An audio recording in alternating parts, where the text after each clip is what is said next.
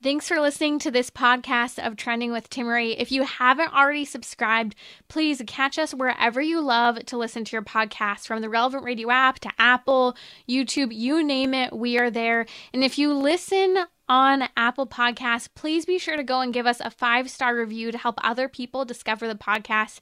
Anything you share in terms of episodes, whether it's texting it to a friend, posting on social media, helps to build up the kingdom for God, to help confront the challenging issues we face as a culture, but with joy, with hope, and with an eternal perspective where our faith collides with everyday life, bringing eternal principles to help us live our life joyfully. So, what's trending? Bridging your Catholic faith with your everyday life. You're listening to Trending with Timmerie on Relevant Radio.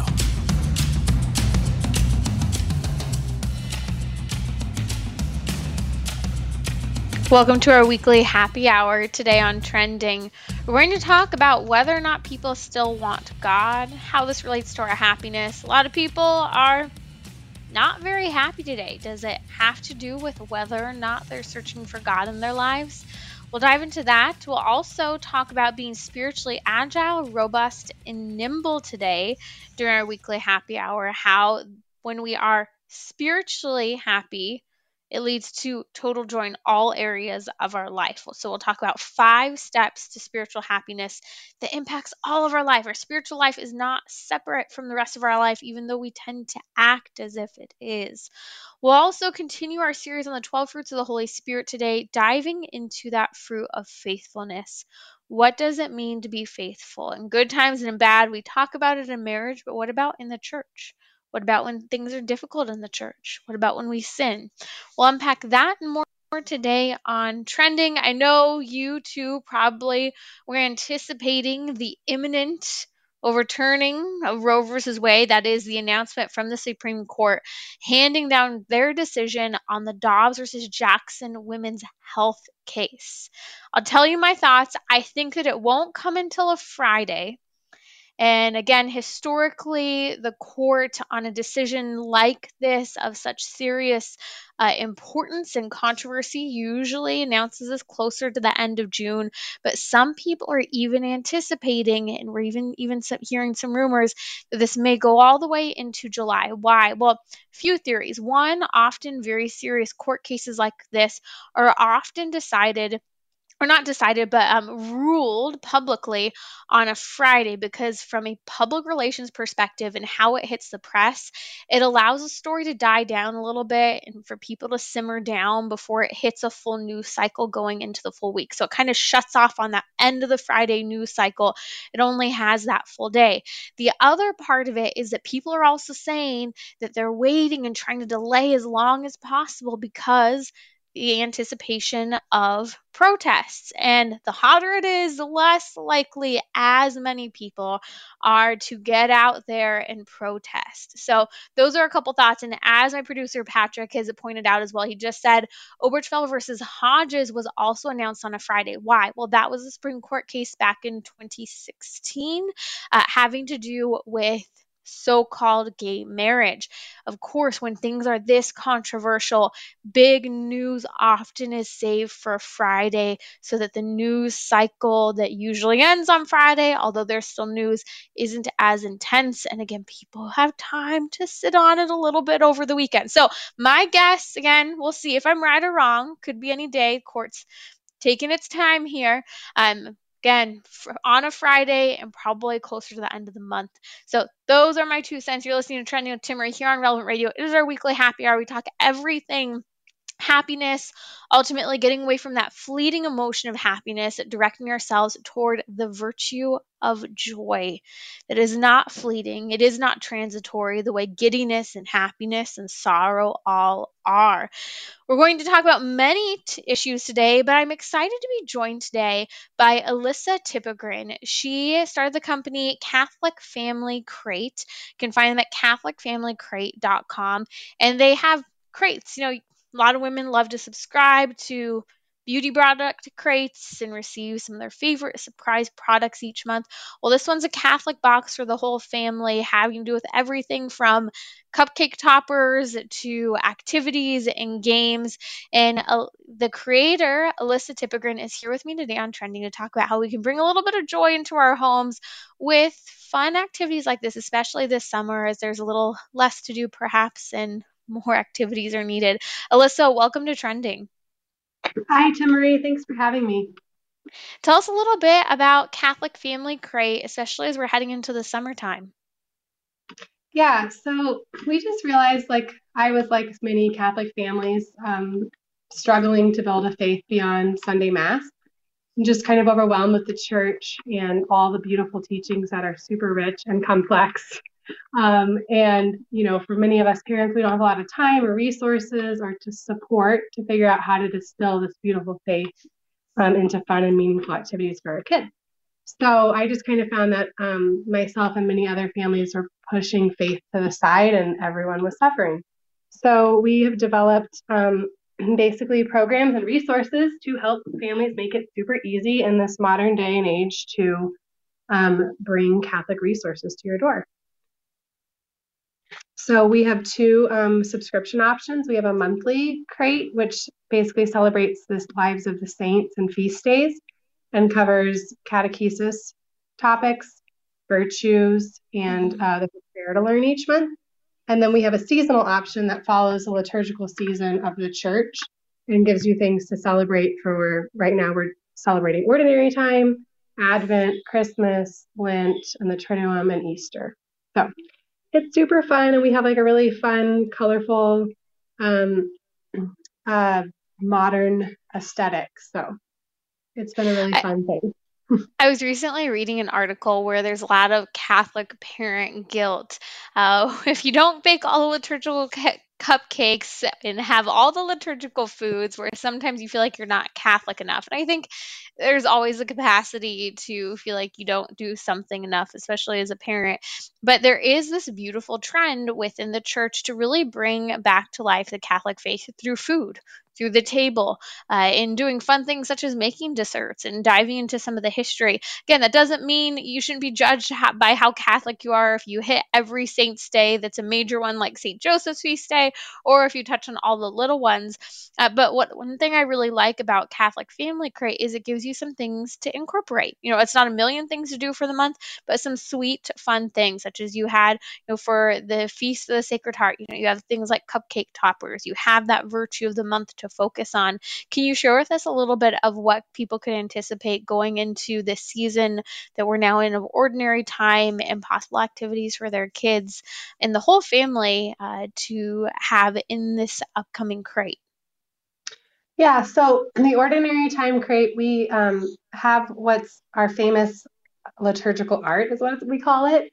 And so it's basically just like a little card with a short devotion on the back. So it has an illustration on the front for all the solemnities during ordinary time. So it has like Feast of Sacred Heart, Holy Trinity, Feast of Corpus Christi, All Saints Day, um, Feast of Christ the King. And it's just like a short little card that you can pull out, pop on your prayer space, pop on your dinner table, wherever your whole family will see it and it literally takes two seconds and then you can just share on the back a little information with your kids. Um, and i love that because it's just like such an easy way to at least make your family aware of the feast days in a way that's not like stopping everything and making cupcakes. Um, and we also have calendar stickers that coordinate so you can like put the calendar stickers on your family calendar to know what days to change your art. And then we um, are diving into really like why ordinary time is so special. So we included um, some tools to teach both adults and children the art of Lectio Divina. So we have a journal in there for adults and then a little notepads for kids on Lectio Divina with some suggested verses to try out. And then, and for those um, who don't know, just to interrupt really quick, Lectio Divina is a form of meditative prayer uh, utilizing sacred scripture where you are reading a piece of sacred scripture, often from the gospel or any book of the Bible, and then you take some time, you sit with it, you pray with it, you meditate on it, you break it apart.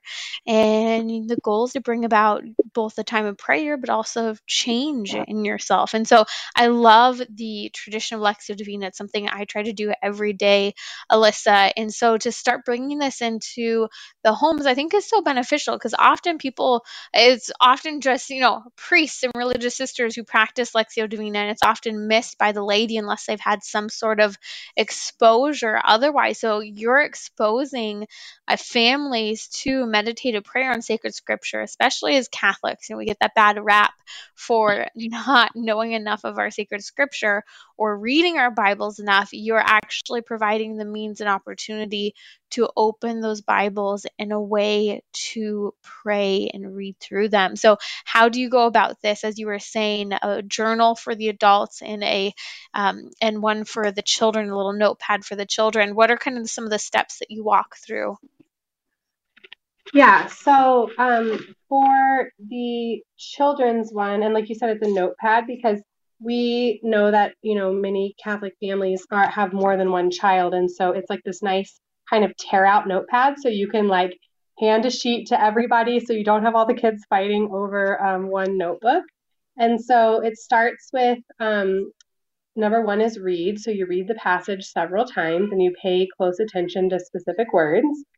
Um, and then number two, step two is meditate on what the passage says by listening intently to God's word.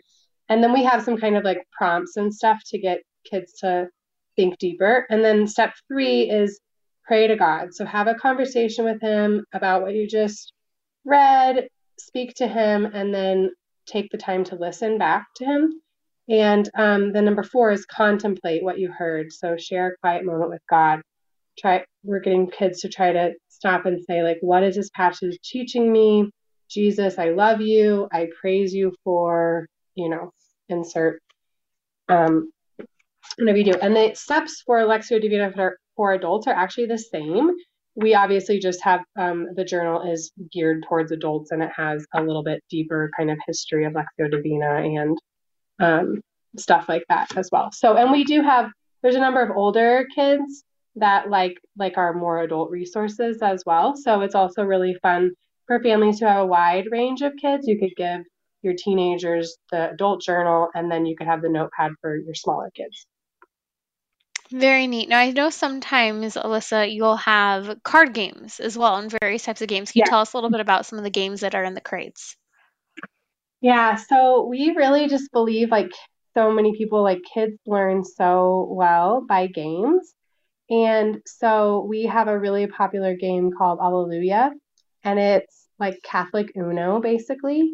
Um, and it's super fun. It you learn um, all about like various different things you'd see at mass. So the cruets and the baptismal font and um, different Catholic vocab words. And then at the same time, you're learning like a very basic understanding of sin and the importance of turning away from temptation and visiting confession. And so it's like this really fun, dynamic Catholic twist um, on games. And we have, um, I'm trying to think what else. So many games, so many games. We have one on like the virtues of vices called Sin Squash. And so it's like this really fun, fast paced game of like trying to squash out the sin out of your life and lean into the virtues. Um, one of our boxes also features like the works of mercy, and that game is called Dodge the Devil. And so it's like a holy twist on Old Maid. And so you're trying to collect pairs of the works of mercy to learn what those are, and you're trying to avoid getting the devil card. So we try to like make it super fun to learn about the faith and to give parents the tools to teach about some of these heavy topics and give kids like a beautiful introduction into um, the rich beauty of the faith. That's Elizabeth Tippegren. You can find at Catholic Family Crates at CatholicFamilyCrate.com. Again, that's CatholicFamilyCrate com. We'll post a link on social media. Just follow me at Timmerie. That's T I M M E R I E to catch that link. We'll also put it in the podcast notes for today's show. You're listening to Trending with Timmerie here on Relevant Radio. You're joining us during our weekly happy hour, and we are going to dive into a number of topics, continuing our series on the 12 fruits of the Holy Spirit, unpacking that fruit of faith that is so important. Uh, again, we are in this series right after we've come off of Pentecost a week ago and the coming of the Holy Spirit. And I really, as I've said before, hate that the Holy Spirit tends to be forgotten about so easily. We make the sign of the cross and invoke the name of the Holy Spirit. However, at the same moment, we often don't know what the 12 fruits of the Holy Spirit are or what the seven gifts of the Holy Spirit are. And these are our Catholic virtues. These are to live and breathe and act with the instincts of God. So if you've not been with us on the series, we're doing one each day. So please join us. It's not too late to play catch up and listen to the prior shows where we walk through each of these 12 fruits. Right now, I want to talk during our weekly happy hour about whether or not people still want God. We live at a time right now in the culture where, especially if you look at a lot of the ideologies of our time, where these ideologies, I think, are really eating away at many people's identity. You know, there's a reason why we have identity politics. There's a reason why we have a whole gender ideology that is centered on language such as identity. And the idea of identity today is especially circling in the gender pro LGBTQ movement is all about you creating your own definition of yourself, your own identity. It's not just that the human person is rejecting that we have a human nature. But it goes even further than that. It rejects that we even have a God. Now, this is rather brilliant in a certain respect because what the current ideologies of the time are is they're ultimately anti Christian. They're anti God, they're atheistic, but they're not posing as such. And so, what's happening today is this subtle breaking away from religion for many people as they recreate themselves. It's a modern day version of the Tower of Babel, which is quite fascinating as we all know the story the Tower of Babel. As here, the human race all speaks the same language. And they're coming together to build this tower and they want to make this tower go so high into the sky that they want to make a name for themselves. They want to make a name for themselves becoming like god. That they're so powerful they, they're capable of so much that together look at what we can accomplish. We are god we don't need God. You know, that that's the mindset. And so what God does is he confuses their language. For the first time, God intervenes in human history, introducing for the first time all of these different languages. And so the cooperation between the people to become so idealistic, atheistic, and prideful, that's part of the reason why language was in, introduced. Isn't that fascinating? To help keep us humble, to remind us that we still need God. But right now, we're living in a modern day Tower of Babel where we're not all coming together to build a new society, to build a great building, but we're coming together around this ideology that each of us can create our own reality, that each of us can be a God. Not just ignoring human nature, but ignoring the fact that there is a creator. And so all of this is fascinating to me because I think it begs the question do people still want God? Do people still realize they need God? Do people still desire God? Well, yes, I believe they do deep down inside, even if they're rejecting it. But it makes me think of something that happened 43 years ago where it was one of those moments of crisis of faith in human history. 43 years ago it was the first week in June 1979.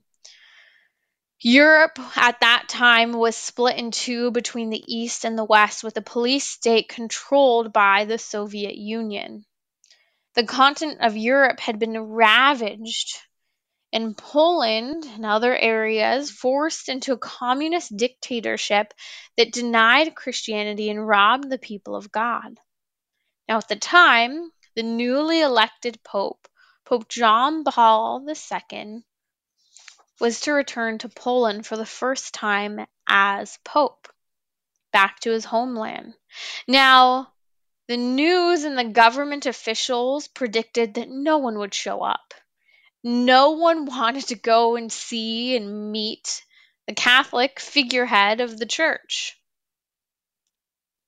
It's interesting that news media and the government predicted this because it reminds me much of an idea we have today, and that is that humans have evolved. They don't need organized religion. They don't need a leader. You can be Catholic. You don't have to follow what the church says or what the Pope says, but you can still be Catholic and do what you want. That's basically the Catholicism that people such as President Joe Biden, Nancy Pelosi, and let's be real, many of us ourselves kind of preach. We claim Catholicism but don't know or follow teachings of the church that we don't like or choose not to learn to subscribe to. And so I think that the idea of the time and the time of today are very similar. At that time, it was a political regime forcing the people into an atheistic identity, persecuting Christians, introducing a government that was meant to be the God, and you were not to have God. Trying to create an evolved human race that is no longer dependent on this creationism type of perspective or on Christian morality. Let the government guide you, let the government be your God. Many people love the idea of socialism, communism today, which is what the Soviet Union was.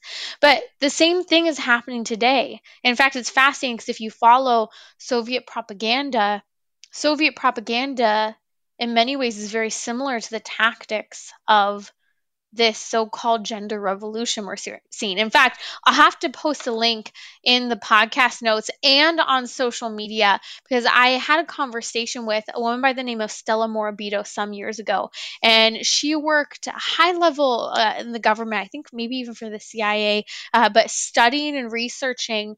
Um, propaganda by the Soviet Union. And she actually talks about how what the gender pro LGBTQ movement is doing is following many of the same exact tactics. It's fascinating. We'll include a link on social media. Just follow me at Timmerie, T I M M E R I E. But again, this whole idea today and back then, except for then enforced by the government, is that people have evolved. They don't need God. The government can be their God. Today, you don't need God. You can determine your future. It's all about self determination and self definition and absolute autonomy, much following on the heels of the pro abortion movement. Well, here's what happens. The media, government, they all predict that no one wants to come and see the figurehead of the Catholic Church. Again, they're living under a police state there. Europe is split between East and West, and here comes the newly elected Pope to Poland. Well, here's what happened more than a million people came to see the Pope. This is one of my favorite stories because I speak, think it speaks so deeply into the world we live in. There they are in Victory Square in the Old City, and the Pope gave a Mass. It was the Vigil of Pentecost, which we just celebrated in the church a little over a week ago. And as we know, at the Vigil of Pentecost in Acts, this is when the Holy Spirit came down to the apostles, hiding in fear after the crucifixion, filling them with courage and joy. St. John Paul II, at that time as he comes the people of Poland, tells the people of Poland that they have been chosen. They're to be a special witness of his cross and his resurrection, a land of a particularly responsible witness to God. And St. John Paul II asks that the people of Poland will accept the obligation of such a role in history.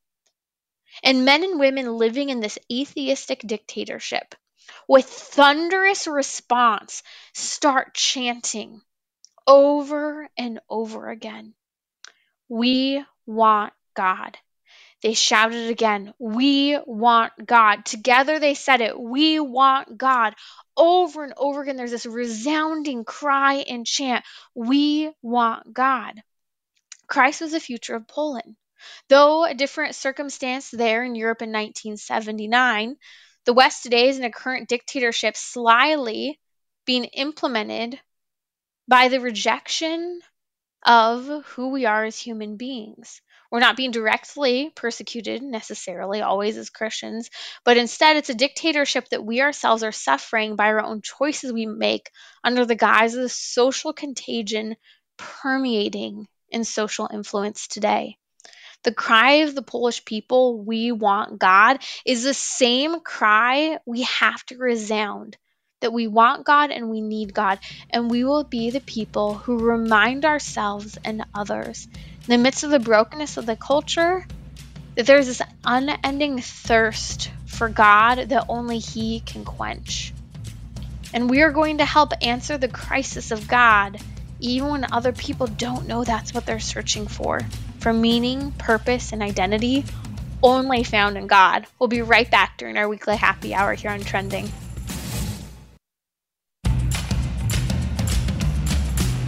So, what's trending? Bridging your Catholic faith with your everyday life. You're listening to Trending with Timmerie on Relevant Radio and the Relevant Radio app. What's getting in the way of your happiness? I would love to hear from you. The number is 1 888 914 9149. You can always send me a message on social media as well at Timmerie. That's T I M M E R I E. Who knows? You might even find a cute baby photo or two there while you are there. Actually, my little girl has had me just absolutely cracking up as she's developing more and more preferences, which come with quite a bit of stinker attitude. Today we were fighting over whether or not she could eat her lunch while holding her pristine white little bunny in one arm. Tried to take it away, that didn't go well. And my I've had this rule, no toys at the dinner table. No toys going to bed either. But boy, it was a fight today. And so finally I'm like, okay, you can keep the bunny in that arm, but I'm gonna cover it with a big napkin and she ate one meal like like that the other day, but then today she wanted Bunny completely exposed. And anyways, it was quite the battle until she ended up on my lap while I protected Bunny from getting dirty and I fed her at the same time and somehow cut the food and the meat, everything at once. It's amazing how many arms you can grow when you're being a parent. I digress. You're listening to Trending with Timmerie here on Relevant Radio during our weekly happy hour. But hey, kids make us happy, right? good times and in bad. There can be some definite, absolute difficult moments. And I want to talk today about what makes us happy. It's a very generic topic, but also often hit too broadly with a stroke of the brush as if you can have those three quick tips to how to be happier change your life, improve your life. I'm going to give you five tips today, but we're going to focus on a different part of your life, and that is your spiritual life. I really do hate it when we talk about my spiritual life, my exercise life, my this life, my that life. It's our whole life. Our spiritual life encompasses all that we are. A basic philosophical teaching is that we're body and soul, but mostly soul. The understanding that every single thing that is created is matter and form, but mostly form. So we have matter, and the matter is important, but our form is even more important because it tells us how the material should work. So the human person, so if all things are matter and form, but mostly form, the human person is the matter is the body, and the soul is the form, so that means we're body and soul, but mostly soul. So when we talk about our life, so often we focus on all of these tips for improvement. How to improve our sleep, really important. How to improve our mood, really important. How to improve our eating habits, our exercise habits, our business strategies, all of these things so that ultimately we can achieve one thing. How can I live a happy life? What's the purpose? What's the meaning to life? Well, I would argue that most of us are missing the mark when we're searching for happiness, which is why I want to talk about five steps to not just be happy, but achieve absolute total joy. Joy, by the way, we talked about last week, last Monday here on the podcast. You can catch it relevantradio.com forward slash trending or wherever you catch your podcast. We are there. Father Tim and I, Father Tim Grumbach, and I discussed the fruit of the Holy Spirit of joy. We're in our 12 fruits of the Holy Spirit series. We're going to talk about another one of those fruits in just a moment. That is the fruit of faithfulness. But what is joy? Joy is not happiness. It's not momentary, fleeting emotion. It's not transitory. I could be sitting, in, as inappropriate as it might be, but I think it's such an extreme and perfect example. I could be at a funeral totally sorrowful, but then in one moment could see a family member and an old memory sparked, and I literally feel giddy in the midst of my sorrow.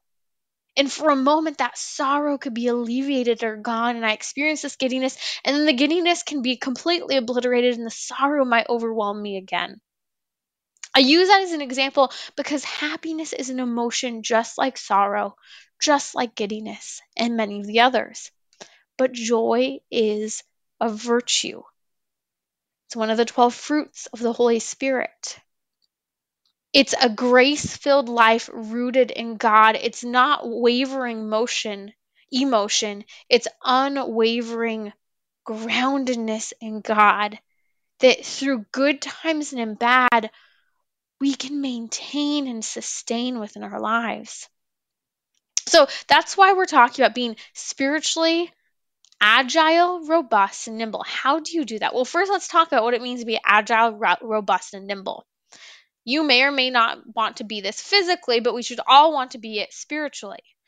To be agile means to have quick movements. To be robust means that we're vigorous, strong, and healthy.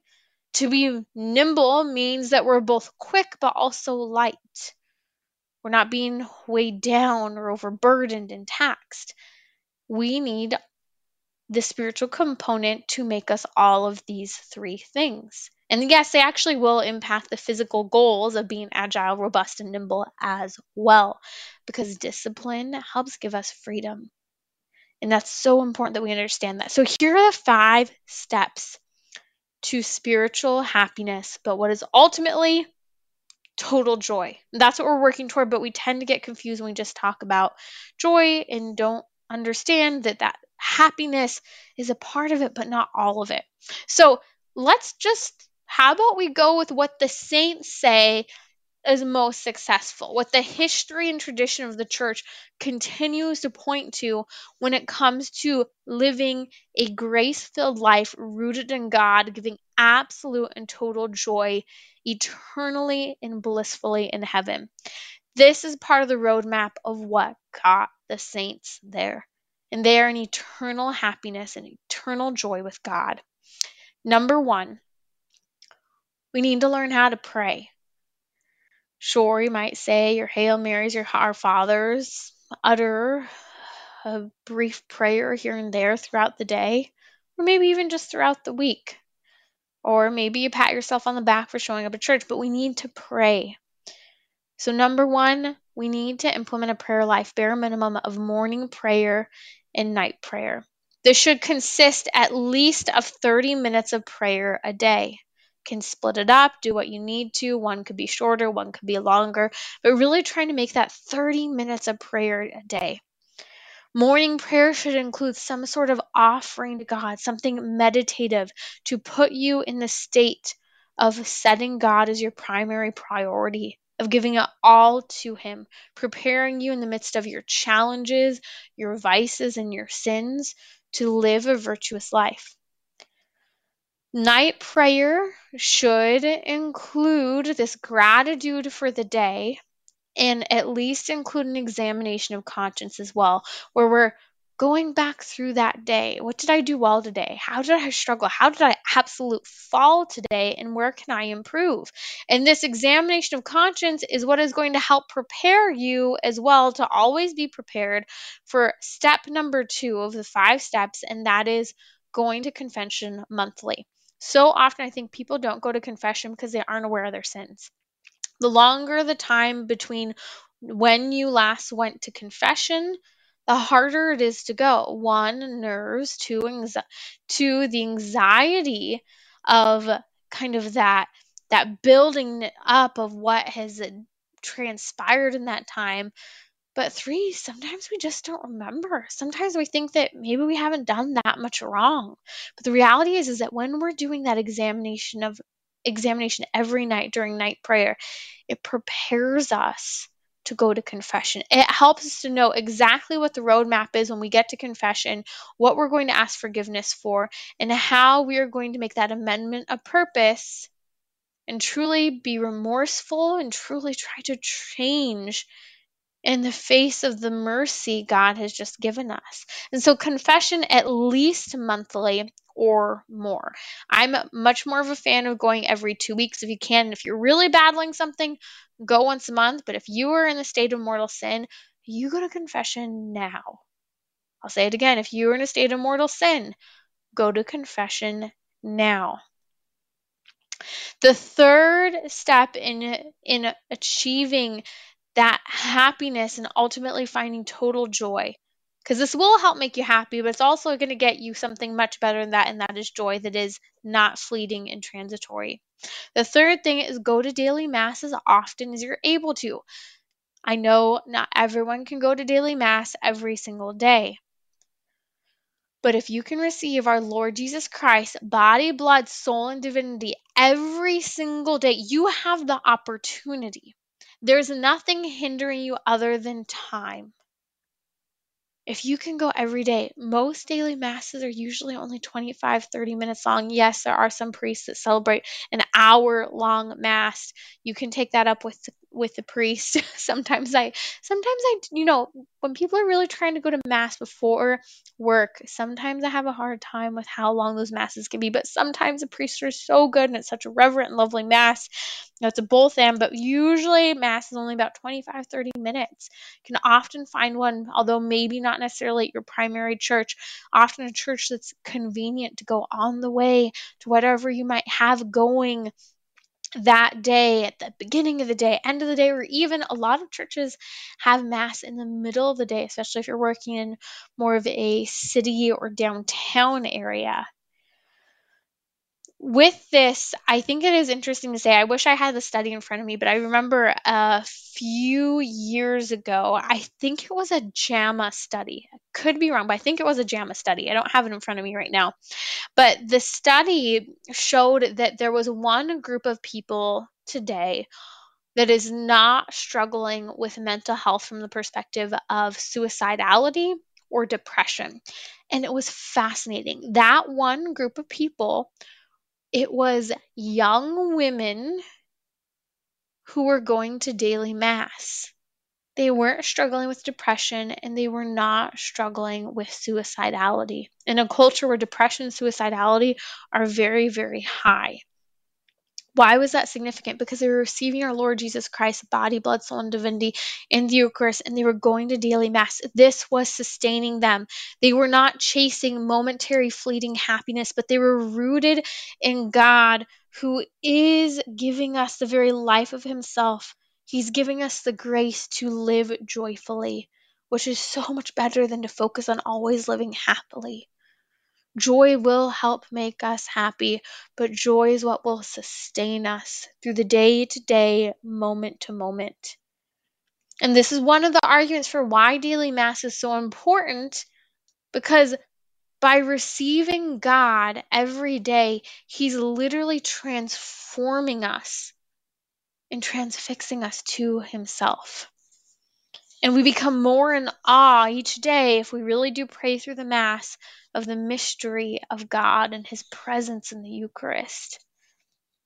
The fourth thing in my five tips, and again, I was making a joke that you get all these tips about how to be happy, but never do they have to do with being spiritually agile, robust, and nimble to make you happy.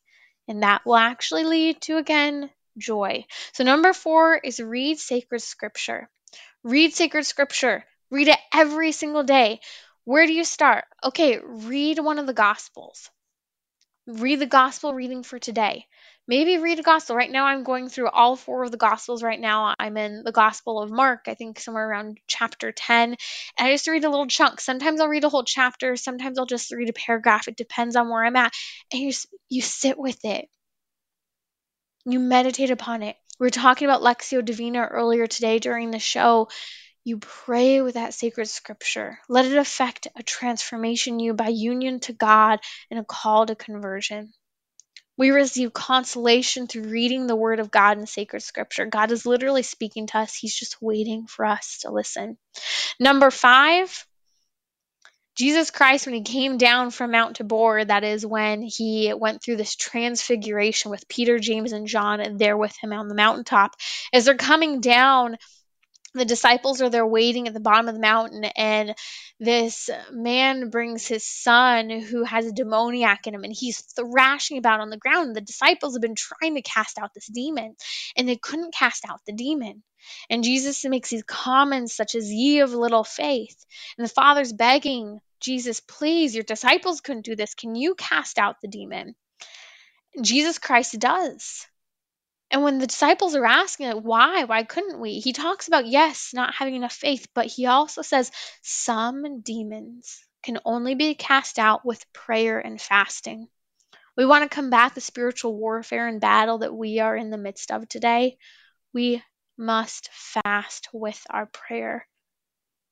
Abstaining, yes, from things, but outright fasting from foods, not just during Lent. Taking opportunities such as on Wednesdays and Fridays, days that the church has called us to, fasting for particular petitions or intentions of others. This is so important, and this is a part of what will give us that spiritual agility that will bring perfect joy in the life to come. This is what led the saints to heaven, and this is what will help us achieve so much more than that happiness that we're seeking. I'll be right back here on Trending, continuing our series on the 12 fruits of the Holy Spirit, today talking about faithfulness.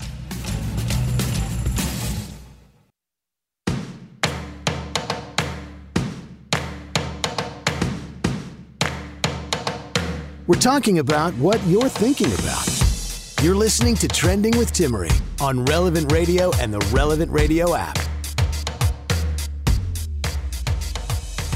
pray for safety for our team. We're in the midst of thunderstorms and tornado warnings here in the Midwest, particularly in the area right outside of Chicago. And so everyone's on pins and needles, praying for our team behind the scenes right now, working to continue to keep programs such as these on, even in the midst of insane weather uh, that we are experiencing here. I pray everyone's safe in the midst of the storms that are ravaging the Midwest right now. We're in the midst of a 12 part series on the 12 fruits of the Holy Spirit. I want to talk about faithfulness, but if you weren't with me earlier, just a little heads up if you've been sitting here on pins and needles waiting to hear what is happening with the imminent abortion case of Dobbs versus Jackson Women's Health based out of the state of Mississippi, will Roe versus Wade be overturned? and return back to the states. That's what I think the outcome will be. That's also what the outcome was in the leaked uh, the leaked majority opinion, draft majority opinion by Justice Alito that we walk through here on trending. But I want to share with you my thoughts on when this will this decision will come.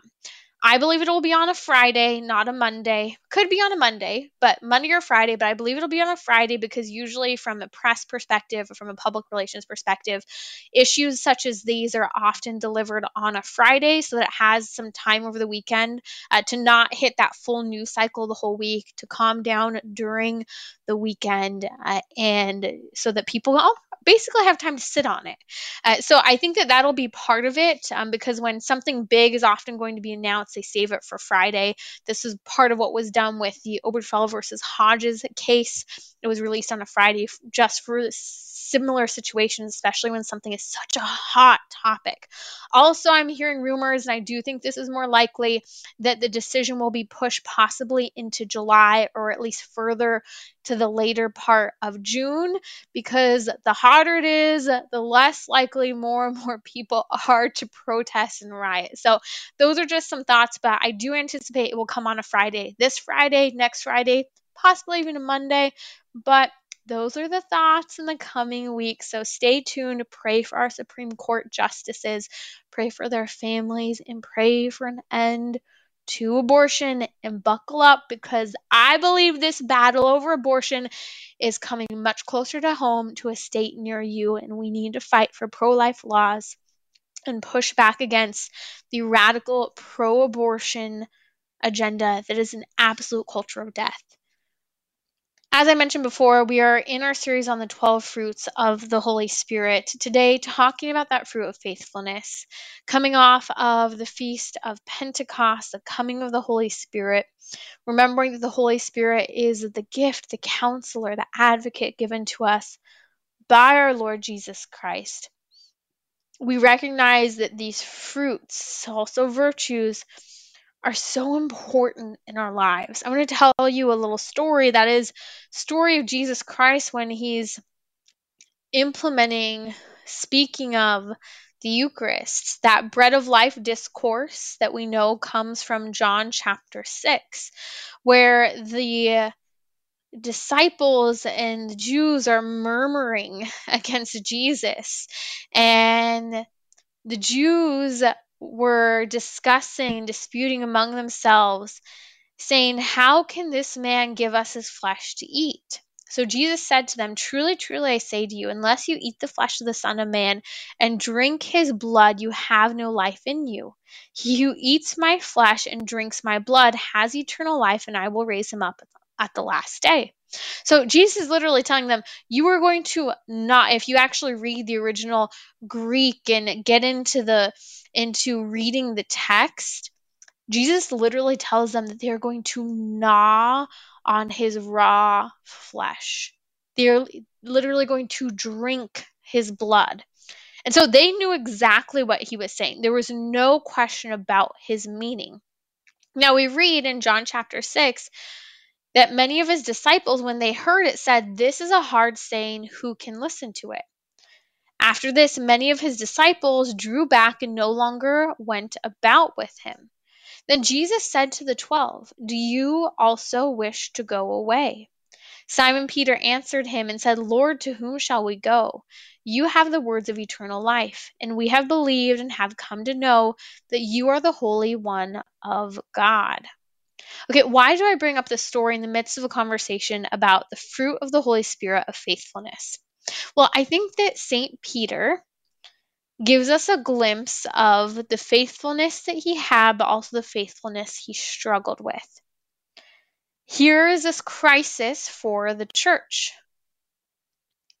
After this, many disciples drew back and no longer went about with him. They were scandalized by what Jesus Christ was saying. They found it something hard to believe and something difficult to be faithful in.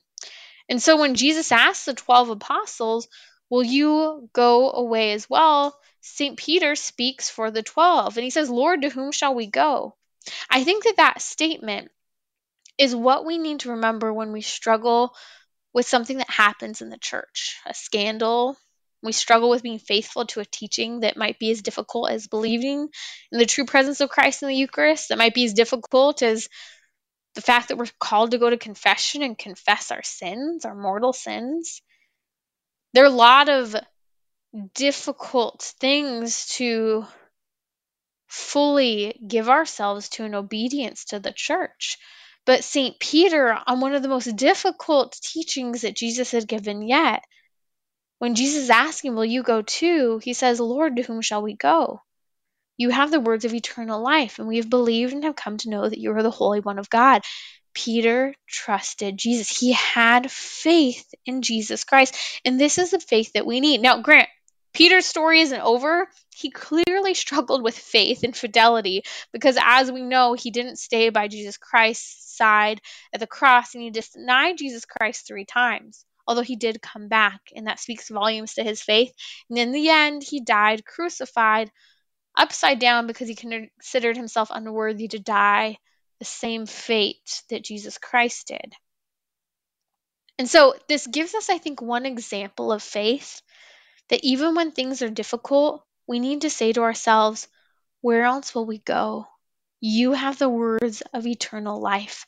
That is an act of faith. Remember that faith is also a theological virtue. We're talking about faithfulness. Chastity, as we talked about the other day, is one of the 12 fruits of the Holy Spirit. And chastity and I think one of the best definitions from the Catechism of the Catholic Church talks about how chastity is faithfulness to your vocation. God centers us on being faithful to what he calls us to. And chastity is a part of that. The Catechism of the Catholic Church, when talking about faith, and again, we're talking about this fruit of the Holy Spirit of faithfulness, is all correlates and overlaps with one another. The Catechism in paragraphs 8, 14 through 16, let's talk a little bit about what it says. It says, Faith is a theological virtue by which you believe in God and believe all that He has said and revealed to us. And the Holy Church proposes for our belief because He is truth Himself. So, in other words, faith is that virtue. Faithfulness is what help us helps us to believe all that God has revealed, to help us be faithful to the church, because what God is revealing is truth itself. We read from the Catechism that by faith a man freely commits his entire self to God. You can't do that without faith. Catechism also writes that the disciple of Christ must not only keep the faith and live on it, but also profess it, confidently bearing witness to it and spreading it. So, in our faithfulness, we must live out our faith, profess our faith, witness to it, and spread it. Faithfulness is a very, very high calling, but it's not that bad when we recognize it's a theological virtue and it's one of the 12 fruits of the Holy Spirit. Come, Holy Spirit, fill us with the fruit of faithfulness. This is Timmerie from Trending with Timmerie as we're in the midst of Pride Month, and some of the norms today, when you identify as transgender, are to go through with cross sex so called hormonal therapy or to have a so called gender affirmation surgery. Not possible to change your sex or any of it. I'm going to be joined by a special guest on Tuesday to talk about how he's done that and he detransitioned from all of these medical interventions. So join me Tuesday, 6 p.m. Central on Relevant Radio.